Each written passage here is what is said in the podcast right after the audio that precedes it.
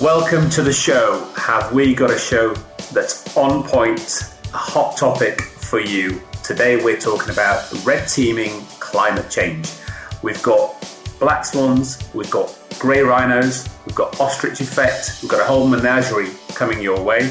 And myself and the amazing Mr. Bryce Hoffman are going to talk about some of the tools and techniques that are going to help you to overcome that great phrase, willful blindness. If you don't know what that is, tune in find out and learn lots more. Welcome to the Thinking Leader podcast, sponsored by Red Team Thinking. Bad leaders react, good leaders plan, and great leaders think. Each week, we bring you new ideas and insights from business leaders, military leaders, and thought leaders. Ideas and insights that will help you think more deeply and lead more effectively so that you can better navigate your complex world. Here again are your hosts, best-selling business author and top-rated leadership speaker Bryce Hoffman and former Royal Air Force Wing Commander and business agility coach Marcus Dimbleby. Hello and welcome to the show. Marcus, it's good to see you again. It's great to see you again, my friend, even though it is through the window of Zoom. So, what are we going to talk about this week? Now we're back on the other side of the Atlantic. Well, it's interesting that you mentioned that because there's been something I've been thinking about since I since I left the UK. Um, literally since I was sitting on the tarmac at Heathrow on July 18th, which for those who don't remember was the, the first day of the massive heat wave that hit the UK. And, and I was listening to the pilot talking about how much he hoped we were going to be able to take off before the runway melted and uh, you know kind of thought he was joking until i learned that uh, the runway actually had melted at luton airport uh, just north of heathrow shutting it down yeah. and it, it, it got me thinking you know not just that but then seeing the the fires that broke out in the U, in the uk uh, over the next couple of days the, the the transit system breaking down the train stopping oh, yes. all of this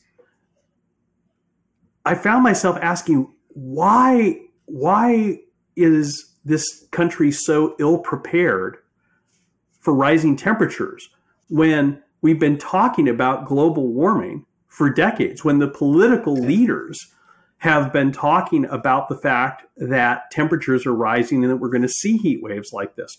When literally just a few months ago, up in Scotland, you hosted a global climate summit talking yeah. about how this was going to happen we tend to ignore things until they actually happen and then wonder why we can't deal with it when it does. And Bryce, it'll be the same again in four months when winter, uh, the barbaric winter of the northern UK arrives and the half inch of snow falls and catches everybody unawares. People just aren't preparing for what is often the inevitable and often well advertised thing that's coming down range.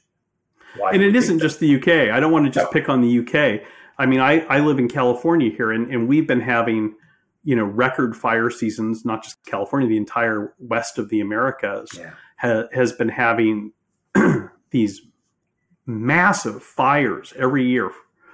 And yet, we have one super tanker, super firefighting tanker, 747, that splits its time between fighting fires in, in, in you know the the north northern hemisphere summer in the U.S. and Canada, and then goes down in our winter to Australia during its summer and spends the second half of the year fighting fires there. There's one in the entire world, and yet fires are getting more intense, bigger, and this has been going on for for for several years, and yet there's not a single government that seems willing to say you know what? Maybe we should have two of those planes at least. So there's one for for each hemisphere. You know, and I was thinking about this. I mean, you know, we build we build a lot of military aircraft for wars that we hope we'll never have to fight, but we're unwilling to invest even in a single aircraft to fight a war that we're fighting every year against against wildfires. And it's yeah. just one small uh, symptom. Yeah, what we're talking about here is low probability, high impact, isn't it? That that is now actually well, becoming high probability. No, I, I would I say it's high probability. I know that's yeah. what I'm saying, yeah. but the, the mindset yeah. people haven't done anything about this because all those things happen so infrequently that we don't have to. But the pace of change and that we're seeing these moving from low probability to high probability, but they're still in that same mindset. Although oh, it's not, it's not grave enough to invest in or make that big step. It's like in the UK, nobody owns air conditioning units, and then there's a mass sellout the week before when we know there's a heat wave coming. Rather than being prepared and investing, and certainly investing for the future, because this is only going one way. We know where this is going future wise, and it's getting hotter, it's going to get more frequent. But again, all we hear is talk. We're not seeing the investment, the actual required change. And again, not just the West, in many countries across the globe. Absolutely. And it's not just governments. I mean, how many businesses are really prepared for the impact of, of climate change?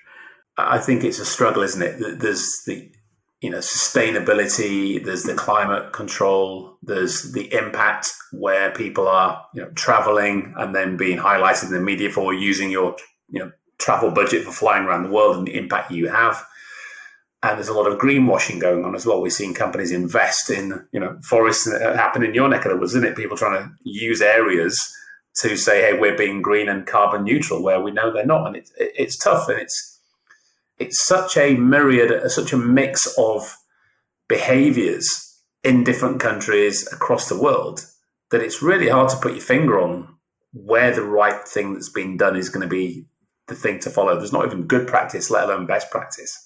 Absolutely. And, you know, I, what you said, Marcus, about greenwashing and about doing the things there, there's a lot of effort, and, and, and some of it is greenwashing. Some of it is is is legitimate and valuable and good about taking steps to reduce carbon emissions to to make products that are better for the environment, and that's all necessary. But that's only half of the the problem.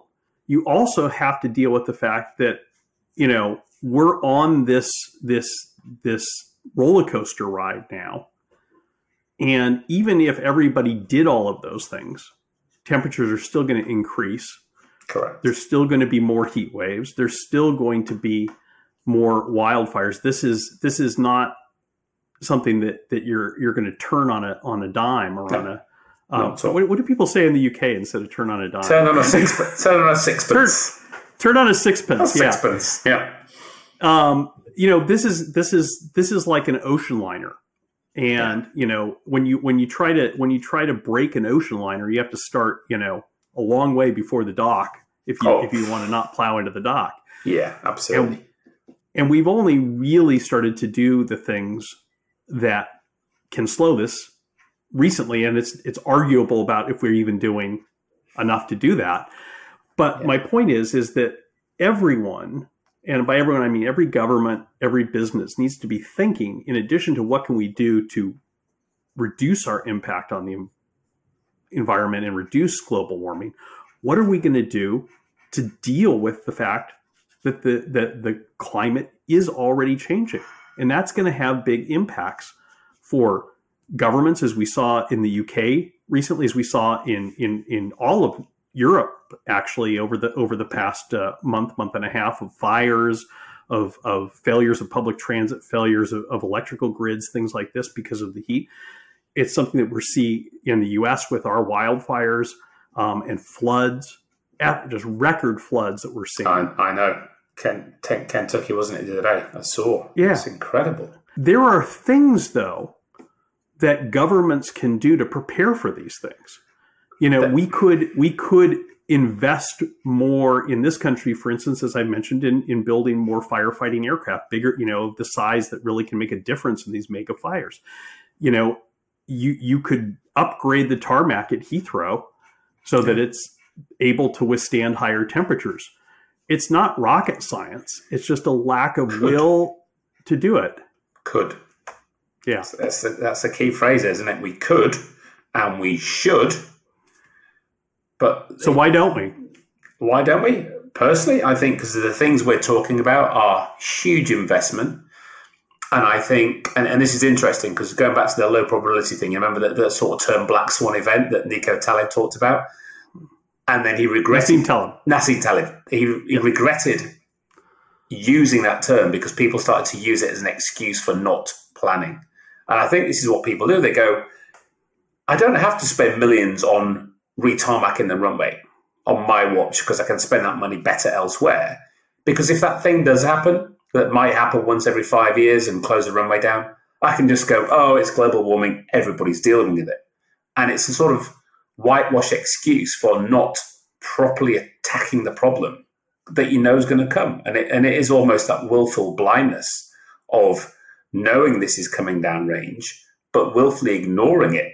And I think the whole, what was it that Michelle Wucker then wrote about? It's not the black swan, it's the grey rhino, which is mm-hmm. highly visible, is highly impactful, yet you still choose to ignore it. And that's where the willful blindness comes in. Why do, why do people do that? That's, well, that's normalcy bias is a big part of it, as we've yeah. talked about in the past. I mean, you know, it's scientists like uh, like Dr. Daniel Kahneman and others have proven in, in experiment after experiment that whenever there's a serious situation, whenever there's an emergency, whenever there is a crisis, approximately 70% of people will actually be unable to grasp just how serious the problem is and how serious it's likely to be. And so that leads us to not take the steps necessary to deal with the problems we're dealing with. And, we see this with the pandemic too.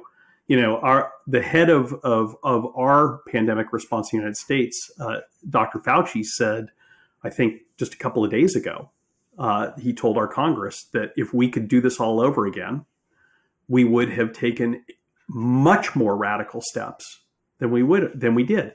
We would have closed air travel immediately. We would have quarantined people coming from outside the U.S. And when people were infected, we would have, we would have quarantined them and, and kept people from moving even interstate, perhaps to to control the outbreaks.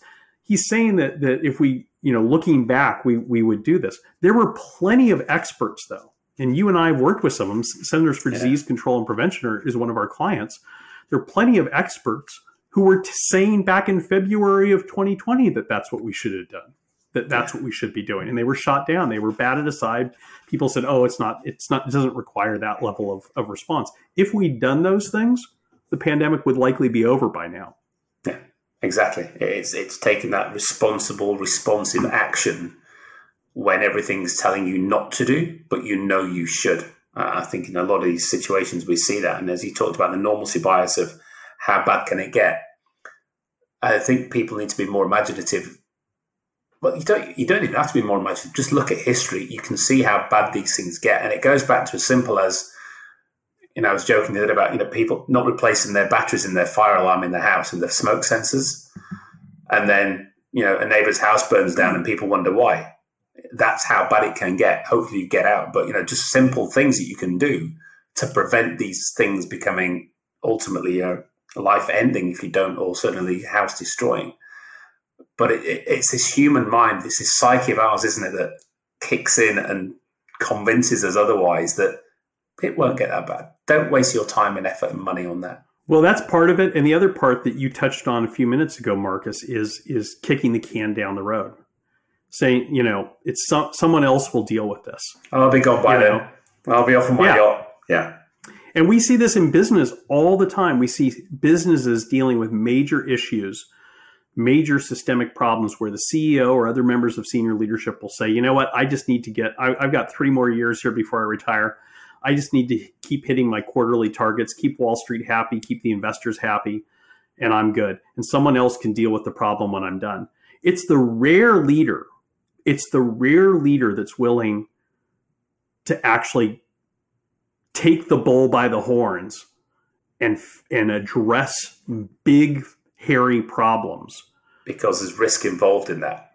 Personal there's risk involved. Personal right. risk. And as you said, it takes a it takes a great leader to do that. It takes courage, especially when you're stepping into the sort of unknowns, but they're not unknown anymore. This is the thing, there's enough data and evidence now that you can make that call confidently with the data, with the historical evidence, and do something about it, or at least try to. I, I joked about this as you're talking about, you know, executives knowing this.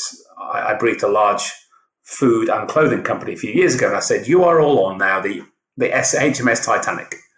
I said, "You all know that out there is the iceberg with your name on it. What you're all edging your bets on is that it's not going to get hit in the time before you retire."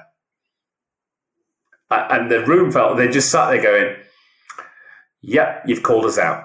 You know, that's exactly what it was. Because as you said it, you know, is it going to happen on my watch? Can we get away with this before I escape before impact? And, and that's no longer, I think, in the VUCA world where we're seeing, you know, the speed of which change is hitting us now, the events happening on a daily basis globally that have immediate impact across the globe. You can't do that anymore. That iceberg is popping up daily. It's like whack a mole, isn't it? Something around the corner, whack, comes up again the next day in a different guise. And therefore, I think now is ultimately leaders today have to take accountability and do something about it. You can't just nod, and go, oh, yeah, yes, like we saw in Glasgow with a big, big group flying in there in the private jets talking about climate change, but then nothing actually happens. You've got to invest and you've got to encourage people to do the same, and you don't do that again by being seen not to do it. That doesn't form the right behaviors. And it's not just doing something to stop it, you also have to take the steps to deal with the challenges that it's already creating. Let's take a break, and when we come back, let's talk about how you can do that as a leader. Are you a red team thinker? Are you the person in the room who is always asking the tough questions? Do you see what others don't? Do you find yourself muttering, I told you so, too often after plans have gone awry because nobody listened to your good idea? If so, then you might be. Take our free assessment and find out. There's a link to it in the notes below. I can't wait to see how you score. Welcome back. So, we've talked about the problem. We've talked about the problem of not dealing with hard situations with big challenges like climate change and the impact that they're having on us as individuals and organizations. And we've talked about willful blindness, the the tendency of some organizations of some leaders to to actively ignore the problems they know are coming. We've talked about the lack of long-term thinking, and we've talked about normalcy bias and the tendency that that most people have to minimize the significance, the seriousness of risks that they're dealing with. So, what can we do about that, Marcus? What are some things that leaders and organizations can do to take the blinders off? Yeah. To deal with the situation as it actually is, and to to understand what the impacts of these challenges are likely to be for them, and come up with plans for dealing with them. Yeah, absolutely. I mean, there's there's lots they can do at different levels, and for me, uh, the first thing is creating awareness and recognition of the problem. And you know, it goes back to the ostrich effect normalcy bias. If you know about the problem, it's a lot easier to accept it and recognize it if you can physically, collectively use tools and techniques to surface that problem as a group. And once you do that as a group, it's no longer on you alone. It's that ownership that's shared, it's a recognition that we're all facing this together. And then, yes, you may be accountable for doing something about that, but that's so much easier to do when everybody's aware. You get that group buy-in rather than the group think that wow, this is this is really a problem. We should do something about this. And you know, the tools and techniques that we we talk a lot about. We use the six strategic questions. You know, what is the problem we're trying to solve? That question one, one of the most powerful questions that you can ask yourself, ask your teams, ask each other. And once you accept and realize what that problem actually is, what do you then do about it? And rather than put your head in the sand or you know, it'll never happen, don't worry, let's just go and do something else, you can then start to look at other different tools and techniques. And I know one of your favorites and one of our favorite gentlemen, Dr. Gary Klein, he came yeah, up with pre-mortem analysis. Pre-mortem. Yeah. Yeah, pre-mortem analysis is something that everybody should be doing right now. and that is looking at your plans, looking at your strategies, and saying, if this fails, how is it going to fail?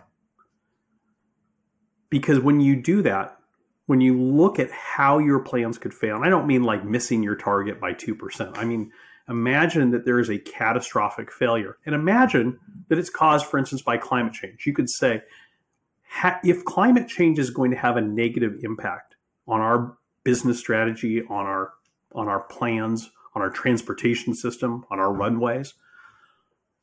What is that going to look like?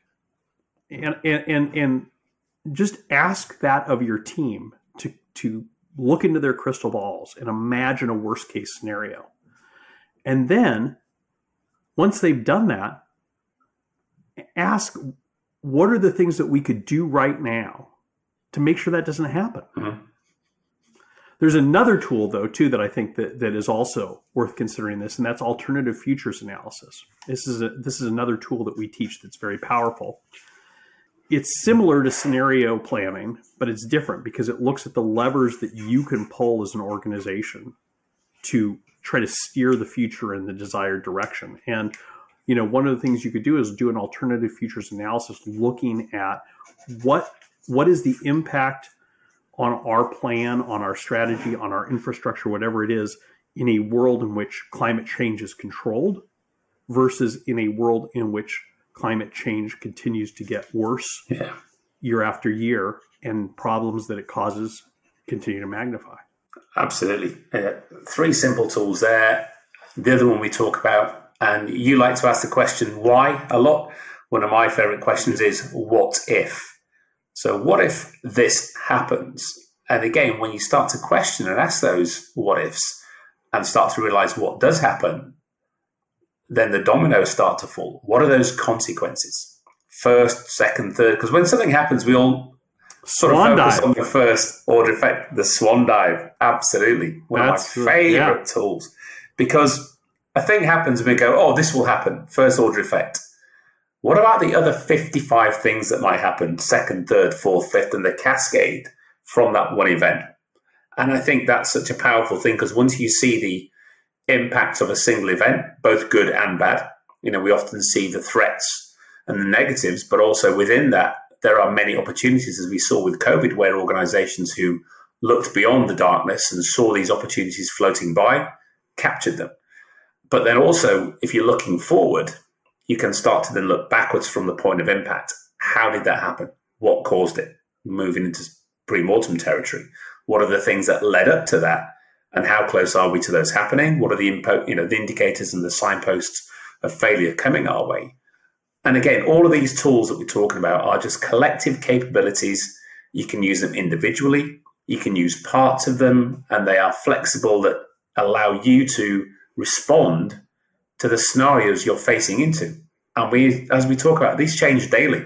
What we plan and talk about today, when we all come back tomorrow, something may have changed.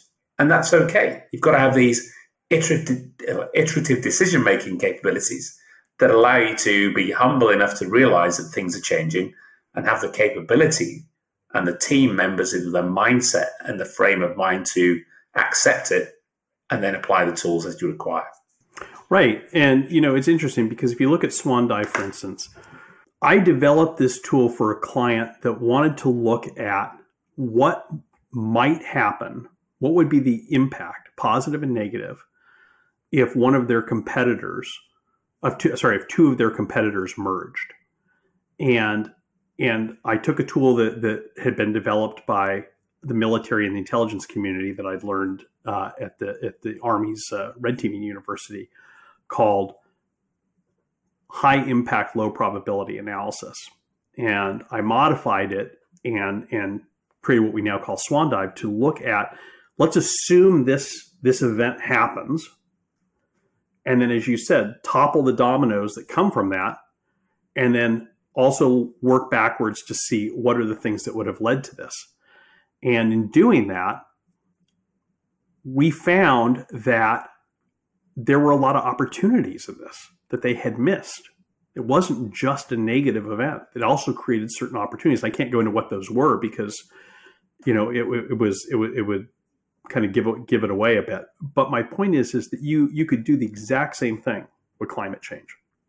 You could say, let's assume that over the next five years, you know, the the the average summer temperature in the UK is going to increase, you know, X percent, and that we're going to have X number of days of 100 degree temperatures or what, what, sorry, I don't do Celsius well.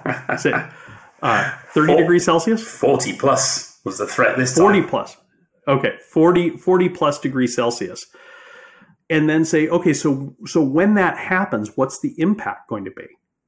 What are the, going to be the immediate results of that? And then what's going to happen as a result of those things?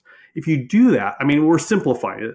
The the the, way we actually do this tool is, is is more involved than that. But if you simply just do that as a mental exercise, it will really help you prepare. It will help you understand the challenges that you're facing and be better equipped to deal with them if you take those in if you take what you learn from that mental exercise and modify your plans accordingly Absolutely, and and I, and I think as well as that builds your situational awareness of what's likely to come ahead, you start to develop self awareness of your real understanding and appreciation of the problem, and you start to see the awareness of others, and you instill that awareness across your organization, and you start to see the willingness of people to accept, to appreciate, and then commit. Are we going to spend X amount of our budget next year on going after this? Forget next year, today. Are we going to change the CFO's mind about where we invest? Because collectively now we all know there's a problem. We've seen it. We've surfaced these things ourselves. And what we don't want to be is sat here in a year going, we told you so. Because there's no worse position to be in, however ground you might think you are because you were clever and you saw it. The consequences of being right doesn't bear thinking about in some of the situations we're thinking. well you know that's an interesting point because you know one of the unfortunate things that we see is that when organizations do the right thing they often get criticized for it. Um, you know and i'll give you an example. I think that i think it, that heathrow asking airlines to suspend ticket sales this summer was a brilliant move. It was the right thing to do. I know it's very controversial. I know it's upset a lot of people, but the reality is is people would have been more upset if they were sitting in terminal 1 or 2 or 3 or 4 you know watching the boards flicker canceled canceled canceled canceled or you know uh, you know stranded overseas because they couldn't get back to the UK. And so Yeah. it takes a certain amount of courage to, to Yeah. proactively do. I'm going to contrary you here now. No, no, yeah, you- Okay. no. It was the right thing to do to make the best of a bad situation, which they had. Yeah, I'm not saying- Yeah, absolutely. Absolutely. Yeah, the right thing to do would have been a swan dive during the pandemic to say, what if we fire all of our staff? What if we don't have that option? And that's where I think you got the frustration by the airlines because they saw this coming and nobody did anything about it. Same situation we're talking about with climate change. So it's fascinating to see how these these events are so replicable regarding climate change, regarding business behaviors, regarding people's response to things as they occur. And they witness them, and obviously the media come in and frenzy, you know, turn everything into a fueled frenzy, and we see the outcome from that as well. So this, all of the things you're talking about and we've been discussing, it's just allowing people to slow down, look ahead, think, pause for thought, and what can we do different today to try and prevent this happening tomorrow or next year. and sometimes people get it right. I want to, you know, credit where credit is due. You know, I, I, w- I was, I was thinking as I was flying over the Thames and past the what the the the flood barriers Yeah. uh, on the Thames. That's red team thinking in action. Yeah, you mentioned Somebody it, didn't you? looked at the trip back from situation. I told you, at the time. Yeah, we were said- flying back from Yeah, I Edinburgh. remember that. Yeah, Yeah, and I said that's red team thinking in action. Somebody sat and looked and said, "Right, it's not going to happen tomorrow. It may not even happen ten years from Yeah. now. But the way things are going, we are going to get a storm surge come up the Thames. It's going to devastate London. Yeah. And so let's let's do the heavy lifting now of building that very impressive system yeah, not because it's going to happen tomorrow, but because it's going to happen someday. Yeah. And then when it does, and I'm sure that was politically a hard thing to do to spend the tax money required to Oh, to do that. absolutely. I'm sure there were a lot of people saying, "Oh, why are you know London's high and dry right now? Why are we wasting money on this?" But those same people would have been the first ones in line pillaring politicians when they were standing knee deep in water saying, Why didn't you do something about this? Exactly. Uh, and I think that's the thing now, isn't it? You know, listeners today, go away into your organizations and ask that question. What is it that we could do today, tomorrow, as a collective group to really consider what might happen and what is actually quite likely to happen? And as Bryce just said, then it might not be tomorrow, but downrange, and whether you're still there or not, whether you've stepped off that Titanic and sailed off on another yacht, that's your call. But I think we've all got a moral responsibility now. Well, we always have, but you know, certainly some less or more than others. But I think now, as as a as a group of people living on this planet, I think we all have to take accountability of where we're going and how we're influencing that future journey. And if you, as a small group, can make a difference in your organization, then why wouldn't you do that? And there's some tools, techniques that you can take away, certainly and help along that journey going forward. Well said, Marcus. On that very strong piece of advice, thank you all for tuning in. See you next week. Great seeing you. Bye bye. Thank you for listening to the Thinking Leader podcast, sponsored by Red Team Thinking. Be sure to subscribe to this podcast so that you don't miss the next idea filled episode. Also, check out Bryce and Marcus's YouTube channel, Red Team TV. There you'll find video of today's podcast as well as previous episodes. And don't forget to visit redteamthinking.com to learn more about Red Team Thinking Work and Marcus and Bryce's upcoming online courses. While you're there, take our free quiz to find out how you rate as a Red Team thinker and if your organisation has a Red Team culture. Because who thinks wins.